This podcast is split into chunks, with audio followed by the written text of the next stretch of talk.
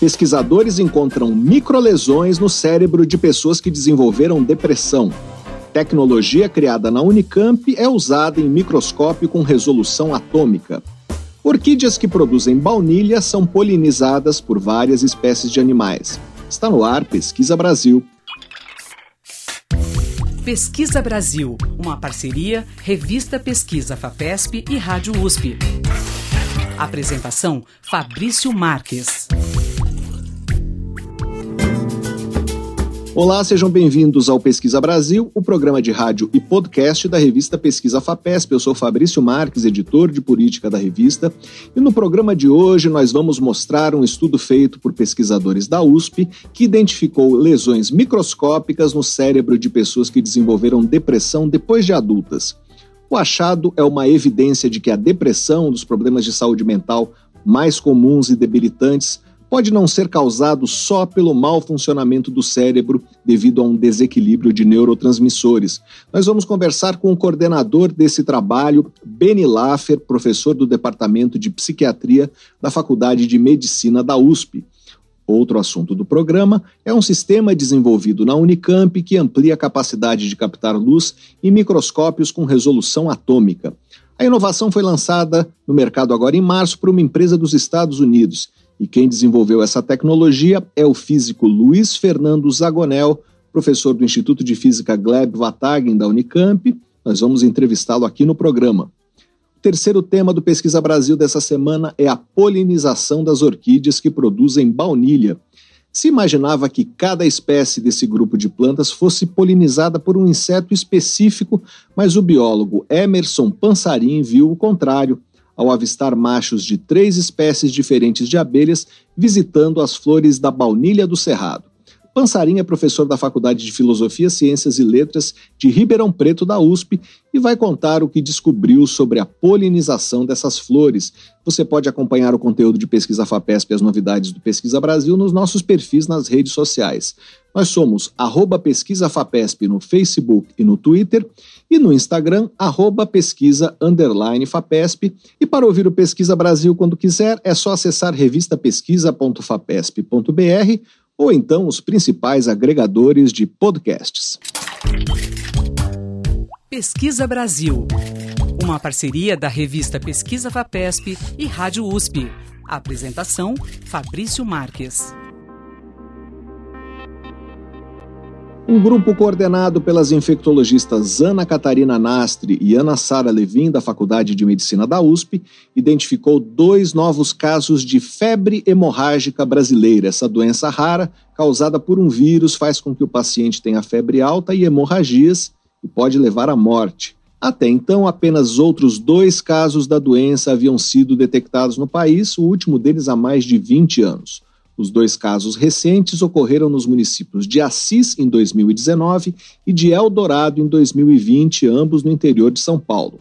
Os pesquisadores usaram uma técnica chamada metagenômica, que permite analisar material genético recuperado de amostras no ambiente e não depende do isolamento e cultivo de vírus em laboratório. Os dois homens, de 63 e 52 anos, morreram dias após apresentarem os mesmos sintomas: febre, dores musculares e abdominais, náusea e prostração. Eles também tiveram sangramento, insuficiência renal e perda do nível de consciência. A suspeita é de que tenham sido infectados depois de inalarem partículas virais da urina, fezes ou saliva de roedores contaminados pelo vírus em ambiente silvestre, como são poucos casos registrados até o momento, não é possível ter certeza sobre as formas de transmissão. Pesquisa Brasil. Entrevista. A depressão atinge ao menos 5% da população mundial adulta e pode não ser resultado apenas do mau funcionamento do cérebro causado por um desequilíbrio de neurotransmissores. Por trás dos episódios de tristeza duradoura e de perda de prazer e interesse por atividades antes agradáveis, parece haver também lesões no cérebro e em órgãos vizinhos. Pesquisadores da USP analisaram amostras de 741 homens e mulheres com idades entre 60 e 84 anos armazenadas no Biobanco para Estudos no Envelhecimento da Universidade identificaram três tipos de lesões no cérebro e em outras estruturas do encéfalo em pessoas que só desenvolveram depressão depois de adultas. Nós vamos conversar agora por Skype sobre esses resultados com o psiquiatra Benny Laffer. Ele é professor do Departamento de Psiquiatria da Faculdade de Medicina da USP e coordenou o grupo responsável por esse trabalho. Olá, professor, seja bem-vindo ao Pesquisa Brasil. Muito obrigado por participar do programa. Obrigado, Fabrício. É um prazer estar aqui e poder falar um pouquinho das nossas pesquisas do estudo é, que você se referiu aí no, no programa. Muito obrigado pelo convite. Professor, para começar, eu queria que o senhor explicasse que lesões foram encontradas nos tecidos do sistema nervoso é, dessas pessoas que desenvolveram depressão depois de adultas. Sim, exatamente. É, nós temos um, um só, só, colocando um pouquinho o contexto, Fabrício, é, nós temos um biobanco para, para o estudo do envelhecimento da USP, na Faculdade de Medicina da USP, é, e, onde há uma coleta grande de, de encéfalos de, de pessoas é, que passam pelo serviço de verificação de óbitos e que as famílias é, gentilmente doam os cérebros para pesquisa científica. E há uns 10 anos atrás a gente começou a coletar uma amostra com, que, de pessoas que tiveram transtornos psiquiátricos é, ao longo da vida. E, e, e com depressão, transtorno bipolar, esquizofrenia, transtorno obsessivo compulsivo, né? E nesse estudo especificamente, um patologista, é, é, foram 741 sujeitos, né? Alguns tiveram depressão ao longo da vida, alguns tiveram depressão que começou só tardiamente na vida e, e muitos nunca tiveram depressão.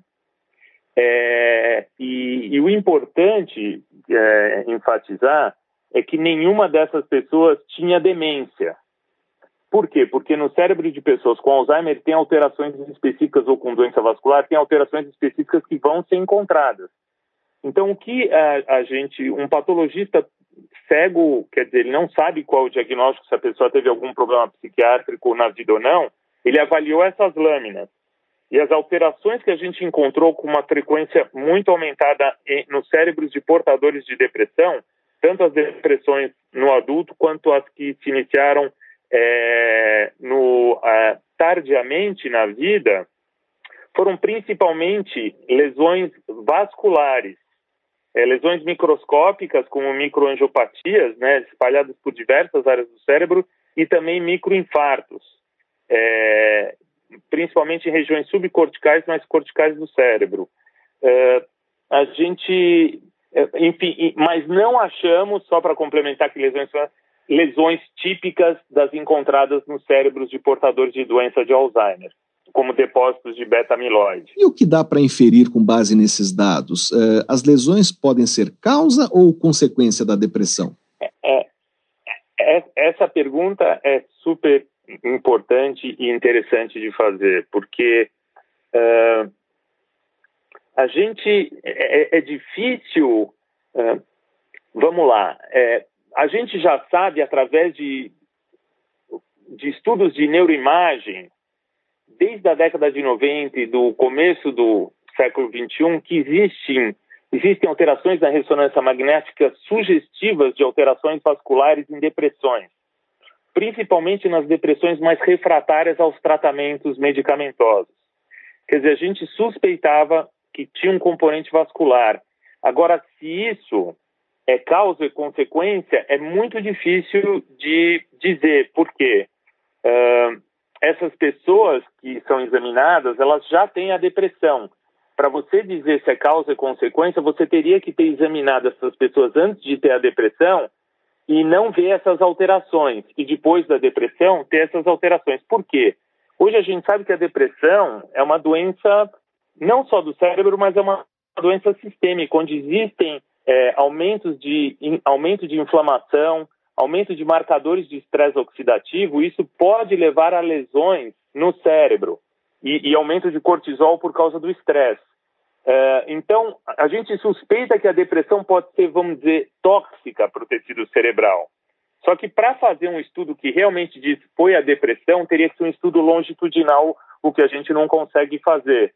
Quer dizer, para você ter certeza, é, é, é, o, é o, são as alterações vasculares que levaram à depressão ou é a depressão que está levando a um dano cerebral com alterações como essas que a gente encontrou, microangiopatias e microinfartos, a gente não consegue responder. Existe uma relação entre é, é, danos vasculares e a depressão. A gente só ainda não conseguiu identificar o que, que é causa e o que, que é efeito. Mas é uma pergunta extremamente pertinente e que tem tudo a ver com o que a gente está estudando e, no, e com o nosso estudo, é, as nossas pesquisas. Nós estamos conversando com o psiquiatra Beni Laffer, professor do Departamento de Psiquiatria da Faculdade de Medicina da USP. É, professor, essa correlação pode ter impacto em abordagens terapêuticas para depressão? É, as alterações que nós encontramos no estudo. Quer dizer, combater esse tipo de alteração é, passa a ser um alvo terapêutico? É, assim, mais preventivo do que terapêutico, Fabrício, eu diria. Por quê? Uh, o que a gente encontrou é um pouco parecido com obstruções, apesar de ser em menor escala, obstruções arteriais no coração quando você tem um infarto do miocárdio. O que, que você tem que fazer ao longo da vida para prevenir isso daí? Ter uma dieta saudável, fazer exercício físico e medidas mais preventivas. Depois que você tem um infarto, é claro que o que a gente teve não foram grandes infartos cerebrais, foram microinfartos, mas a fisiopatologia é mais ou menos a mesma. Fica difícil você ter um alvo terapêutico medicamentoso. Então, o que diz é assim, que provavelmente, isso a gente já tem indícios, de que pessoas que se alimentam bem e se exercitam bastante, muito parecido com o que a gente faz para prevenir é, infarto do miocárdio, também tem uma incidência menor de depressão. Tem menos inflamação, menos alterações vasculares e tem menos incidência de depressão ao longo da vida. Isso já são estudos longitudinais, populacionais que a gente mostra. Então, eu diria que talvez evitando esses danos vasculares, você diminui a incidência de depressão na população. Nós estamos conversando com o psiquiatra Beni Laffer, professor do Departamento de Psiquiatria da Faculdade de Medicina da USP.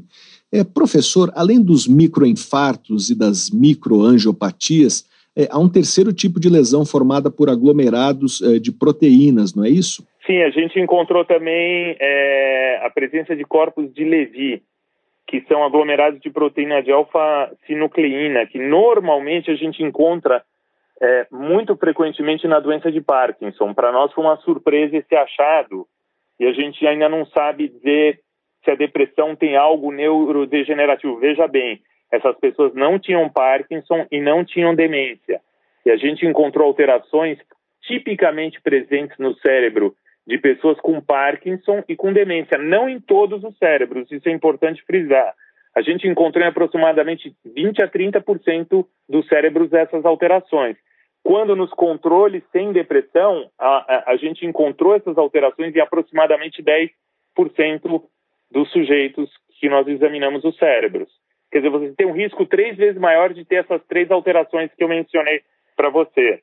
A presença de corpos de Levy, microangiopatias e microinfartos. É, agora, será que essa, a presença dessas alterações significa que essas pessoas vão evoluir para um quadro demencial ou para um quadro de Parkinson? A gente ainda não consegue responder essa questão, porque a gente, isso vão ser estudos clínicos longitudinais que vão poder responder isso, não estudos pós-mortem, como foi no nosso caso. Há algum indício de que essas lesões podem acarretar outras doenças neurológicas? Essas lesões estão associadas a, por exemplo, uh, demência vascular e, do, e, doença de Parkinson, o que os nossos é, é, o que os porta, o, que as pessoas que nós examinamos não tinham sinais quando faleceram. Então, então a gente está tentando estudar a relação de alterações neurodegenerativas e a presença dessas alterações com depressão, mesmo na ausência de manifestações clínicas. Quer dizer, por que, que no cérebro de depressão você tem mais alterações neurodegenerativas e neurovasculares? A gente não sabe dizer o porquê. A gente vai tentar desvendar através de estudos clínicos e estudos no futuro quais podem ser esses mecanismos. Uh, mas a gente encontrou, para nossa surpresa, uma, uma incidência muito maior dessas lesões do que a gente esperaria na população da cidade. Nós estamos conversando com o psiquiatra Beni Laffer, professor do Departamento de Psiquiatria da Faculdade de Medicina da USP. É, professor, eu queria que o senhor falasse um pouco mais sobre esse biobanco. Uhum. É, que tipo de estudo tem sido feito com esse material? Uhum. O senhor vai voltar a estudá-lo? É, quais são as perspectivas é, que o estudo desse material coletado pode abrir? É, o Biobanco, é, por estudo do envelhecimento da USP, ele foi é, ele, foi iniciado aproximadamente 15 anos pelo professor Wilson Jacó, pelo professor Ricardo Nitrini, pela professora é, é, por, por, por, pela professora é, Lea Greenberg da USP e outros professores da USP no início para tentar entender o envelhecimento normal e também aspectos relacionados à fisiopatologia de, das demências e do, da doença de Alzheimer. A gente expandiu esse biobanco para incluir não só pessoas de idade avançada, mas pessoas um pouco mais jovens, para poder também estudar a fisiopatologia dos transtornos psiquiátricos. Qual que é a importância disso? O cérebro, você quando tem uma doença renal, uma doença hepática, você pode biopsiar o fígado, o rim, para você tentar entender os mecanismos quando a pessoa tem essa doença, uma hepatite, alguma outra doença um, um tumor nesse sentido. Na, no transtorno psiquiátrico, você não pode ir lá e biopsiar o cérebro, por diversas razões. Entre eles, que o cérebro não regenera. É, então, você fica com uma. Você tem métodos de neuroimagem outros métodos para tentar inferir é, alterações no tecido cerebral é, na, nas doenças psiquiátricas, mas são métodos indiretos, como, por exemplo, de neuroimagem. Então, o que, que o biobanco nos permite? Estudar é uma coisa raríssima, existem pouquíssimos biobancos dedicados a amostras de transtornos psiquiátricos no mundo.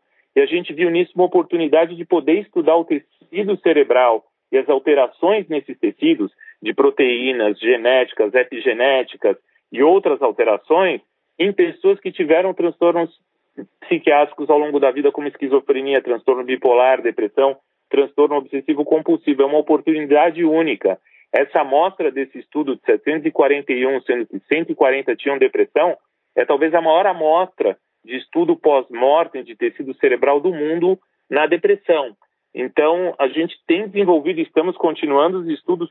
O foco do nosso grupo, especificamente, como eu coordeno o programa de transtorno bipolar é, do Hospital das Clínicas da USP, é estudar depressão e transtorno bipolar, mas estamos coletando tecidos de portadores de transtorno obsessivo compulsivo, de esquizofrenia e de outras doenças. Então, é uma oportunidade única para se tentar entender os mecanismos subjacentes a essas doenças psiquiátricas, é, que, como você disse, são muito frequentes na população extremamente incapacitante. Nós conversamos com o psiquiatra Beni Laffer, professor do Departamento de Psiquiatria da Faculdade de Medicina da USP, para saber mais sobre o estudo que identificou lesões no cérebro de indivíduos que desenvolveram depressão depois de adultos. Leia a reportagem de Ricardo Zorzeto na edição de agosto da revista Pesquisa FAPESP, ou então acesse revistapesquisa.fapesp.br Professor, muito obrigado pela sua entrevista. Muito obrigado, Fabrício, e obrigado pelo interesse de vocês nas nossas pesquisas na USP. Obrigado.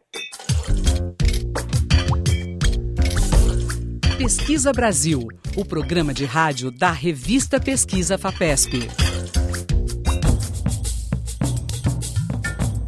No fim de 2019, astrofísicos testemunharam uma estrela como o Sol ser destroçada ao se aproximar demais de um buraco negro com massa um milhão de vezes maior do que ela. O evento, ocorrido a 215 milhões de anos-luz de distância, foi o mais próximo da Terra já registrado. A atração gravitacional do fenômeno foi tão intensa que alongou a estrela como se fosse um espaguete e, por sorte, a luz liberada pela matéria foi intensa o suficiente para ser observada. Analisando propriedades da luz, pesquisadores da Universidade da Califórnia em Berkeley, nos Estados Unidos, verificaram que a maior parte do material estelar não foi engolida pelo buraco negro, mas lançada para longe por ventos poderosos, formando uma nuvem de gás esférica. Pesquisa Brasil. Entrevista. Um grupo de pesquisadores do Instituto de Física Gleb Vatagen da Universidade Estadual de Campinas, a Unicamp, desenvolveu um sistema que amplia a capacidade de coletar luz em microscópios com resolução atômica. Essa inovação, que é um acessório acoplado ao microscópio, é, foi responsável por um contrato de licenciamento de tecnologia feito pela Unicamp para a empresa norte-americana RHK Technology, especializada em microscópios de varredura de tunelamento. Nós vamos conversar agora por Skype com o cientista eh, que desenvolveu esse sistema, é Luiz Fernando Zagonel, professor do Instituto de Física Gleb Vatagen da Unicamp. Olá, professor, seja bem-vindo ao Pesquisa Brasil. Muito obrigado por participar do programa. Bom dia, obrigado por me receber. Professor, essa inovação modifica o desempenho de microscópios de resolução atômica, certo? O que faz um microscópio com resolução atômica? Em que atividades esse tipo de equipamento é usado? O microscópio de resolução atômica ele é utilizado para caracterizar a matéria a, uh, até a resolução atômica. Então, a gente pode descrever como os átomos que constituem um objeto uh, estão organizados. Diferentes microscópios são capazes de fazer isso e o equipamento no qual a inovação uh, está, né, são os microscópios ditos de varredura de tunelamento. E eles são muito usados quando alguma estrutura de um objeto, né, pode ser um, um dispositivo uh, eletrônico, tem características que dependem de, uh, da organização dos átomos numa escala uh, na escala atômica. Né? Então, pequenos defeitos ou pequenas irregularidades uh, são desejadas ou devem ser evitadas e elas estão na escala atômica e afetam a, a, performance do dispositivo final. E por isso elas têm que ser conhecidas e controladas. E como essa inovação é, criada no Instituto de Física da Unicamp pode melhorar o desempenho desses microscópios? É, como eles funcionam normalmente? Como esse acessório acoplado vai melhorar isso?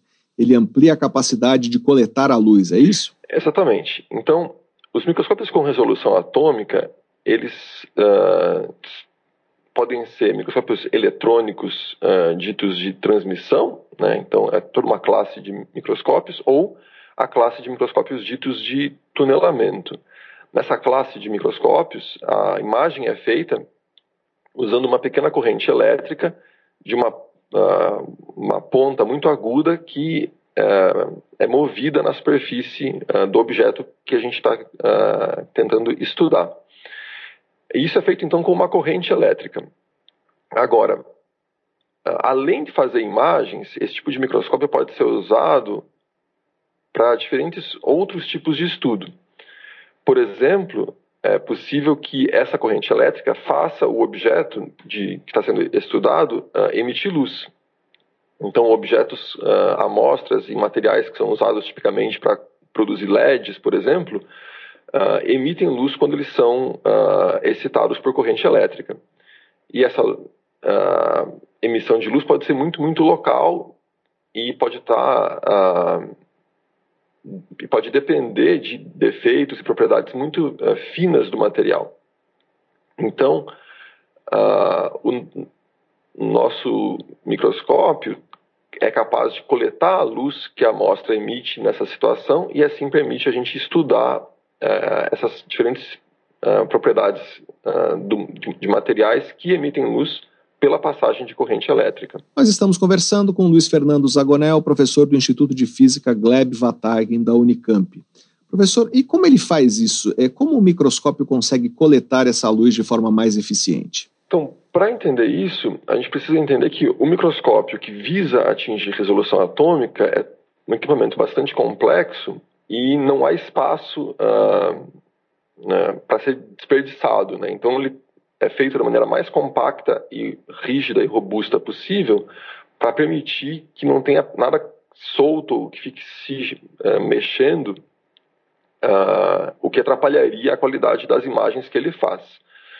Então, para você uh, poder capturar a luz que é emitida dentro desse lugar todo apertado, uh, tipicamente se usam lentes, né? Lentes como uh, lentes de vidro mesmo.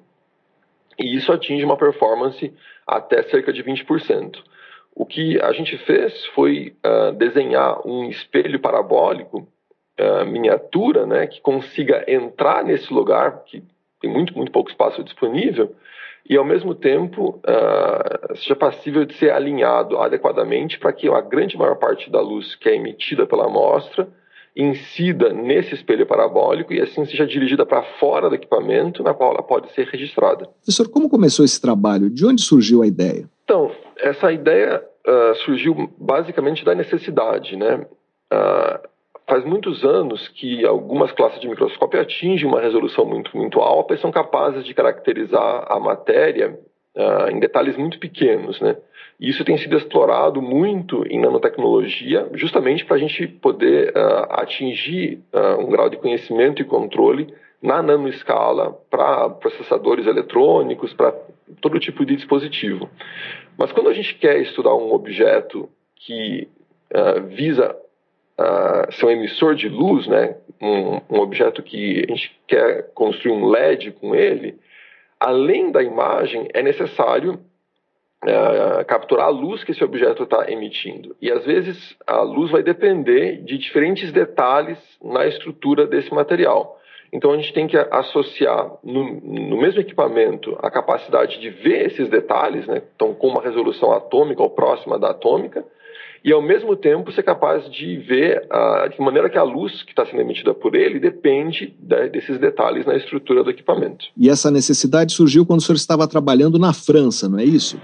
Então foi lá que, usando um outro tipo de microscópio, né, microscópios eletrônicos de transmissão, na época, a gente uh, sentia muito gr uh, grande a demanda por esse tipo de estudo, porque naquela época e até hoje, né, tem muita inovação que se espera de materiais para uh, para baratear o custo de LEDs, produzir LEDs com grande área, com alta eficiência, LEDs flexíveis e uh, vários materiais uh, de interesse na nanotecnologia, vários materiais atomicamente finos ou uh, na nanoescala, são importantes e a gente precisa estudá-los e, compreendê-los melhor. Então a gente sabia que a gente tinha um microscópio que era capaz de fazer imagens desses objetos, mas a gente precisava não só fazer imagem, mas coletar a luz que eles emitiam. Então na época a gente desenvolveu um acessório de luz adaptado àquele tipo de microscópio, eletro, ele, microscópio eletrônico de, de transmissão.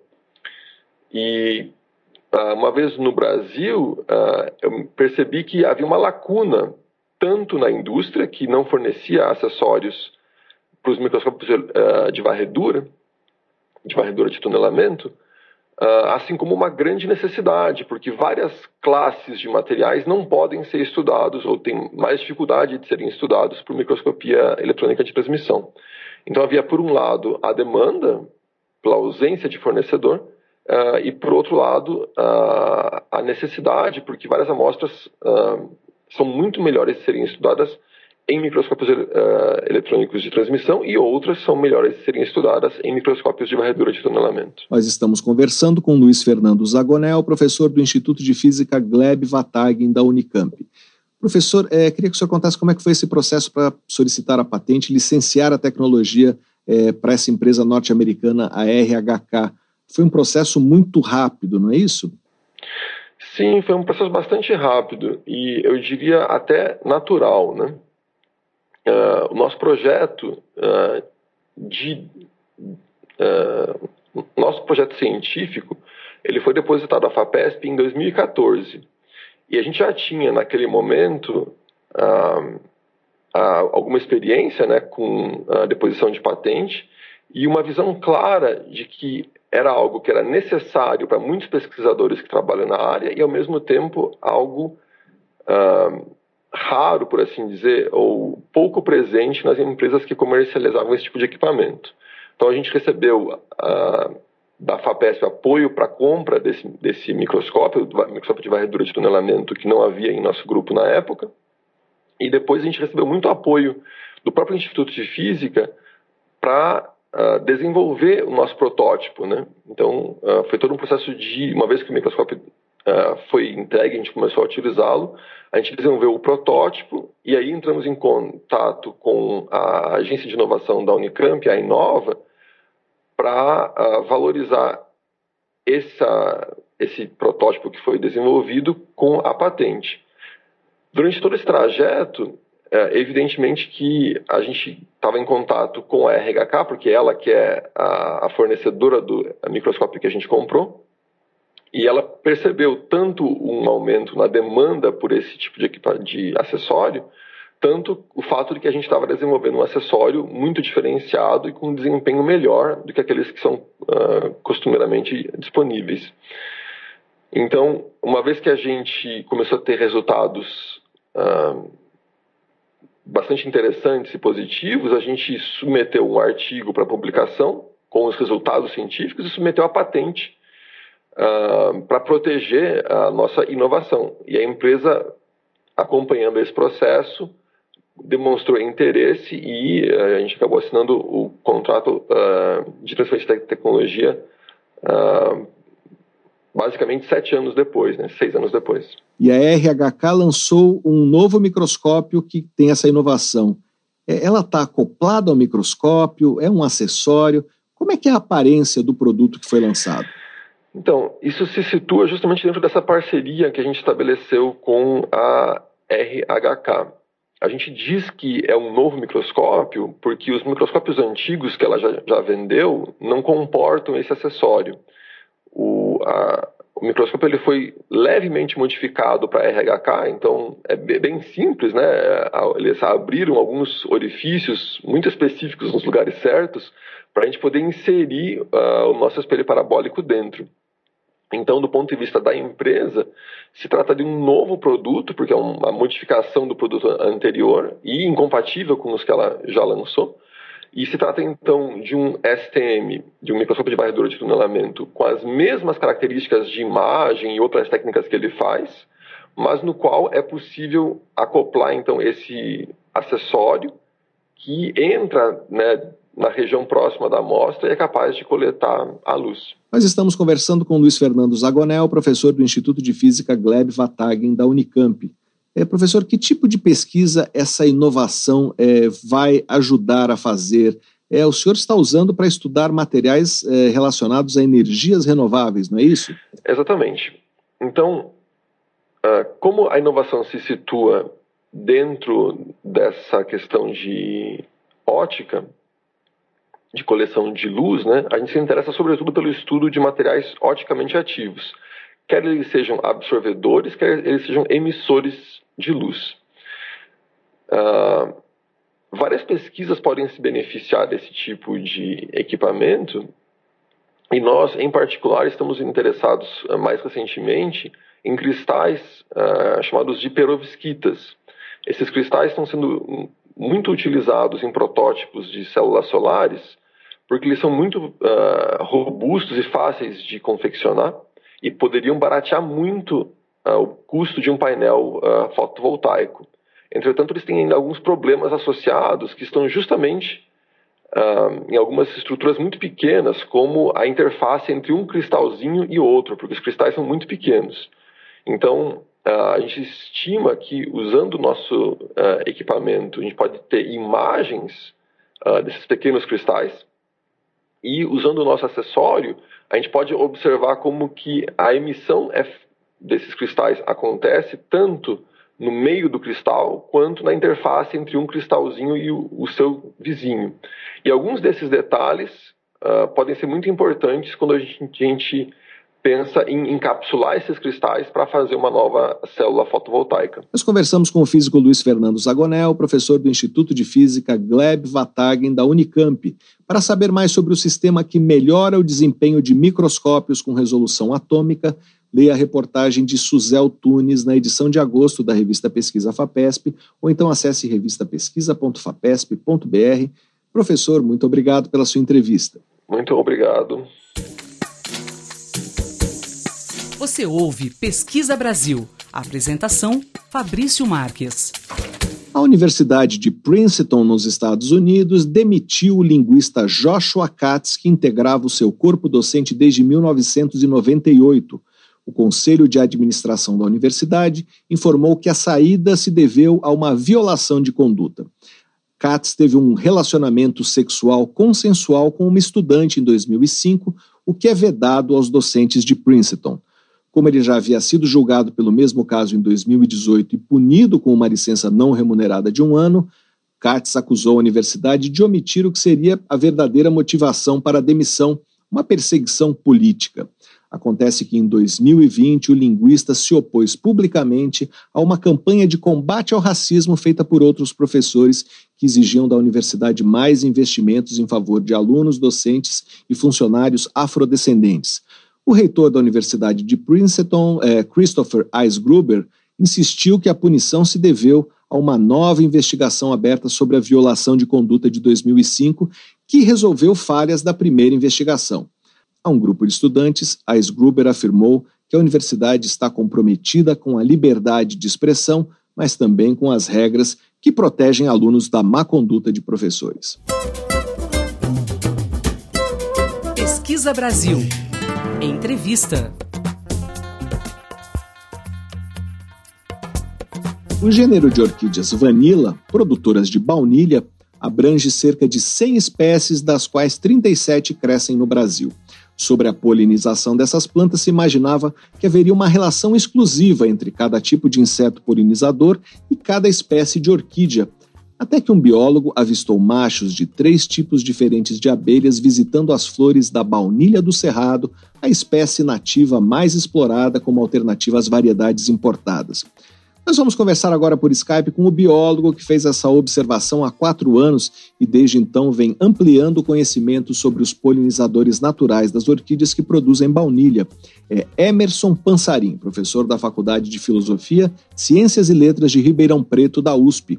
Olá, professor, seja bem-vindo ao Pesquisa Brasil. Muito obrigado por participar do programa. Eu que agradeço o contato. É, muito obrigado pelo convite. Professor, para começar, eu queria que o senhor falasse sobre essas orquídeas que produzem baunilha. Todas essas 100 espécies que existem do gênero vanilla produzem as favas de baunilha? É, todas, é, todas elas produzem é, frutos, né? Só que algumas delas, alguns grupos, eles não são aromáticos, né? Então eles não podem, eles não são de interesse econômico. Quer dizer, são baunilhas sem o gosto da baunilha explorada comercialmente. Isso. É, tem, um, tem alguns grupos de baunilhas que eles oferecem, é, eles produzem compostos aromáticos para atraírem os seus dispersores. E são essas que são usadas, né, que, que são usadas pelos humanos, né, para a indústria e também para é, culinária, né, para gastronomia. A baunilha do Cerrado, por exemplo, que a gente citou no início da entrevista, é uma boa alternativa à baunilha importada, é isso? Sim. É, é, é, um, é um pouco de mito essa questão da vanila, da baunilha importada, porque a espécie mais explorada comercialmente, que é a vanila planifolia, né, é, que é mais cultivada no mundo todo, ela também ocorre no Brasil, na Amazônia. Então, nós também temos a vanila planifolia no Brasil. E aí tem algumas é, alternativas a essa vanila planifolia, que é mais usada no mundo todo. Uma dessas alternativas realmente é a vanila do cerrado, né? A, a, que na verdade não é a distribuição dela não é só no cerrado, também ocorre na Amazônia e não é exclusiva do Brasil também, ocorre em outros países é, da América do Sul. Então, é, a, a vanila do cerrado, que é a vanila pompona, né, ela que é chamada aqui de vanila do cerrado erroneamente, ela é uma excelente alternativa para a vanila planifolia, que é a mais cultivada no mundo todo, né? Nós estamos conversando com Emerson Pansarim, professor da Faculdade de Filosofia, Ciências e Letras de Ribeirão Preto, da USP. Professor, falando agora sobre a polinização dessas plantas, é, por que se acreditava que cada planta tinha um inseto polinizador exclusivo? E como o senhor viu que não era bem assim que acontecia?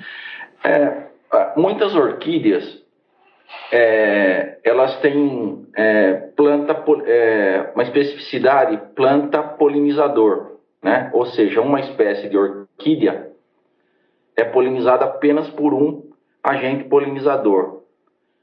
E é, muitas vezes por desconhecimento, também isso, esse, essa questão era aplicada para as baunilhas. Mas agora, com o aumento dos estudos, está se vendo que não é isso que ocorre. Várias espécies de polinizadores, no caso da é, baunilha do cerrado, né, a vanila pompona, é, são três espécies de abelhas. Se acreditava que era apenas uma que polinizava, mas hoje é conhecido que são três espécies, pelo menos, que visitam as flores e atuam como polinizadores. Na Chapada dos Veadeiros, onde o senhor observou as três espécies de abelha visitando a mesma flor, é, também se viu que não são só as abelhas que polinizam essas plantas, não é isso? Que outros animais é, podem participar desse processo? Sim. É, no caso das baunilhas, a maioria das espécies é polinizada por, por abelhas. Mas tem uma espécie, é, aí no caso não é mais a baunilha do cerrado, né? Outra espécie que ela ocorre sobre palmeiras, que é a Vanilla palmarum, que ela é polinizada por beija-flores. Aí no caso, ela é só apenas polinizada por beija-flores, essa espécie. Nós estamos conversando com Emerson Pansarim, professor da Faculdade de Filosofia, Ciências e Letras de Ribeirão Preto, da USP. Professor, é, todas as espécies de polinizadores é, e os machos e fêmeas de cada espécie têm a mesma função na polinização ou cada um tem um papel diferente? Então, é, no caso da maioria das baunilhas, elas são é, a maioria das baunilhas ela é polinizada por machos de abelhas de um grupo chamado de abelha euglossine. Então, é só os machos que polinizam, porque eles são atraídos pela fragrância das flores. Eles buscam as fragrâncias para eles coletam essa fragrância. Como que ele coleta a fragrância? Porque a fragrância é um óleo que se volatiliza. Então ele tem estruturas especializadas que eles coletam esse óleo, armazenam e modificam esse óleo, vamos dizer, essa fragrância, para atração de fêmeas. Né? Então tem todo um grupo que é polinizada por machos dessas abelhas. E eles vivem bem menos que as fêmeas, não é isso? Sim, a, a função dos machos na, na, na natureza é apenas reprodutiva, basicamente reprodutiva, né? Então, é, eles procuram essas fragrâncias, né? Porque a vida dele é muito curta, ele é, naquele período ele vai estar tá interessado em copular, né? E é a fêmea que participa da, do cuidado com o ninho e tal. Então a fêmea ela vive muito mais que o macho na natureza. Nós estamos conversando com Emerson Pansarim, professor da Faculdade de Filosofia, Ciências e Letras de Ribeirão Preto da USP é, professor, o senhor também conseguiu corrigir um outro equívoco, que era aquela crença de que os polinizadores visitavam as flores é, de vanila por engano. É, por que se acreditava nisso e o que se descobriu? A polinização por engano, ela é comum em orquídeas também, e isso está sendo generalizado para vários grupos de orquídeas, inclusive a, as baunilhas, que são orquídeas também. Então acreditava-se que as vanilas, elas não ofereciam nenhum recurso para os polinizadores. E os polinizadores é, visitariam as flores das baunilhas por engano, ou seja, a, a flor é, teria a aparência de flores com recurso, né? então atraria, atrairia a, a abelha, ou no caso o beija-flor, por engano. Né? Ele iria até a flor, mas não encontraria nada lá. Mas isso também não não ocorre, porque inclusive nessas, na maioria, na maioria, como eu falei, na maioria das baunilhas, a polinização ocorre por machos de abelha glossine. Essas que são polinizadas por machos de abelha glossine, elas têm dois recursos florais. Como eu falei, o perfume, que se volatiliza e que atrai os machos que coletam esse óleo que se volatiliza. Só que para que a polinização ocorra, ele tem que entrar dentro da flor, né, dentro do tubo da flor, onde estão as estruturas reprodutivas. Então ele coleta a fragrância fora da flor, fora da flor, assim, nas sépalas, né? É, né? Ele coleta na flor, mas ele, ele, ele, no momento que ele coleta a fragrância, ele não entra em contato com as estruturas reprodutivas. Agora, para a polinização ocorrer, ele tem que necessariamente entrar no tubo da flor né, para tocar as estruturas de reprodução. Quando ele entra no tubo da flor, né, ele está interessado num outro recurso, né, que é o néctar. Então, na verdade, a maioria das, das vanila, elas, elas secretam duas substâncias, ou dois recursos florais, o óleo volátil e o néctar. Para que a polinização ocorra, o macho tem que estar interessado em néctar e não em fragrância. Só que, como a função do macho é basicamente reprodutiva, né? Ele dura é um macho recém-emergido, um macho jovem, que ele é, é recém-eclodido, ele está interessado em quê? Em sexo, não em comida, né? Então, por isso que a frutificação, a taxa de frutificação em ambiente natural das vanila, ela é muito baixa, porque os machos eles estão interessados mais em é, encontrar substâncias que ele vai usar na corte do que em obter alimento. E de todo modo ele não está ali por engano, essas substâncias é que o atraem. Não, é isso, e que ele coleta. Então o engano era do pesquisador, né? E não do da abelha. Nós estamos conversando com Emerson Pansarim, professor da Faculdade de Filosofia, Ciências e Letras de Ribeirão Preto, da USP. É, professor, qual é a importância de se conhecer os polinizadores e o processo de polinização dessas orquídeas? É, no caso, é, eu estudo muito história natural, né, que é pesquisa básica em botânica e ecologia. Agora, no caso das orquídeas de baunilha, do gênero baunilha, é, a importância de se entender os mecanismos de polinização é muito importante porque é, é um grupo de extremo interesse comercial. Baunilha é a segunda especiaria mais cara do mundo. Né? É, as favas são vendidas a preço de prata no mercado internacional. Então, é muito importante se entender os processos reprodutivos porque a partir do processo de reprodução, que é a polinização, que você vai ter a produção do fruto. Então, muitas dessas coisas que estão sendo descobertas podem ser aplicadas na, no cultivo, né, na cultura da baunilha é, no Brasil e no mundo. A cultura da baunilha é feita com a polinização artificial, não depende de, dos polinizadores naturais para isso. Isso porque a eficiência dos polinizadores é baixa, não é isso? Isso, porque, como eu falei, ele está mais interessado em coletar a fragrância que está fora da flor do que entrar dentro da flor para obter o néctar. Então, a taxa de frutificação em condições naturais ele é muito baixa. Então, isso tem que ser su, é, tem que ter um suplemento de polinizações manuais para você ter uma taxa de frutificação viável, né? Para que, para que, essa, para que a, a, produção da baunilha seja viável né, economicamente. Nós estamos conversando com Emerson Pansarim, professor da Faculdade de Filosofia, Ciências e Letras de Ribeirão Preto, da USP. É, professor, é, falando de novo na reprodução da natureza, a questão da dispersão das sementes também. É, que animais espalham as sementes de vanila? É, então, esse também, a partir. É, tinha muita coisa na literatura que a, a, as sementes das baunilhas não podem ser dispersas pelo vento, assim como ocorre com a maioria das orquídeas, né? Então, na literatura tinha muita coisa que era é, ou eram aves, ou eram as próprias abelhas que visitam as flores, é, que eram mamíferos, morcegos, marsupiais, enfim, tinha muita coisa na literatura, mas não se conheciam quem eram os dispersores. Aí, durante meu projeto FAPESP, eu comecei a estudar também, além da polinização, a dispersão das espécies e verifiquei, em um primeiro momento, num primeiro experimento, que aves se interessavam pelos frutos e poderiam dispersar as sementes.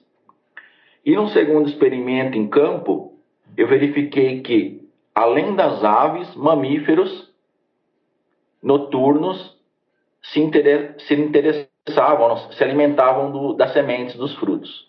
Né? Então, durante o dia, os frutos que têm uma coloração contrastando amarelo e preto, é, é, eles entram no espectro de visão das aves né, durante o dia e, e eles atraem as aves. E durante a noite, os frutos são aromáticos, né? E eles atraem os mamíferos, que são marsupiais e ratos arborícolas. Professor, por que o senhor resolveu estudar orquídeas? Eu tenho uma formação, quando jovem, eu tenho uma formação de mecânica industrial. E eu, desde meus 16 anos, eu comecei a cultivar orquídeas e fiz biologia para estudar as orquídeas, fiz mestrado, doutorado, pós-doutorado e me tornei professor, né, na universidade por causa das orquídeas. Então, a, as orquídeas vêm, fazem parte da minha vida desde muito cedo e elas me, sempre me fascinaram e me fascinam. Então, a maior satisfação em ter, em trabalhar nessa área é por causa do estudo da, dessas plantas. E o senhor coleciona orquídeas? Coleciono desde meus 16 anos. Eu tenho plantas até hoje que eu que eu ganhei de pessoas que já faleceram há muito tempo, que eu comprei e que eu, eu tenho elas até hoje, né? As orquídeas, desde quando você ofereça condições para elas sobreviverem, né? Elas são imortais, né? Isso que fascina também as orquídeas no, do modo geral, né? Aí o caso da baunilha, a minha primeira coleta de baunilha, inclusive eu tenho essa planta até hoje aqui no orquidário da USP, é, eu, a primeira coleta de baunilha eu fiz em, no meu mestrado, no meu início do meu mestrado em 1998. E eu tenho ela até hoje aqui, enorme. Nós conversamos com o biólogo Emerson Pansarim, professor da Faculdade de Filosofia, Ciências e Letras de Ribeirão Preto, da USP, para saber mais sobre as espécies que participam da polinização de orquídeas. Leia a reportagem de Carlos Fioravante no site da revista Pesquisa FAPESP, que é o revistapesquisa.fapesp.br, Professor, muito obrigado pela sua entrevista. Eu que agradeço, tá? Muito obrigado pelo convite.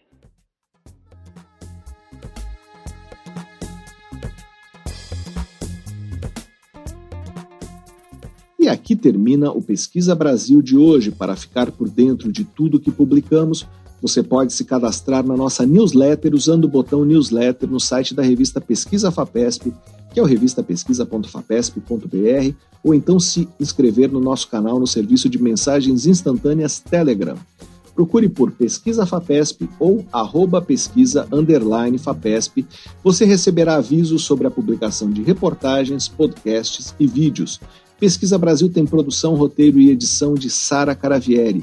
Eu sou Fabrício Marques, editor de política da revista Pesquisa FAPESP, e desejo a todos uma boa tarde. Você ouviu Pesquisa Brasil, uma parceria da revista Pesquisa FAPESP e Rádio USP.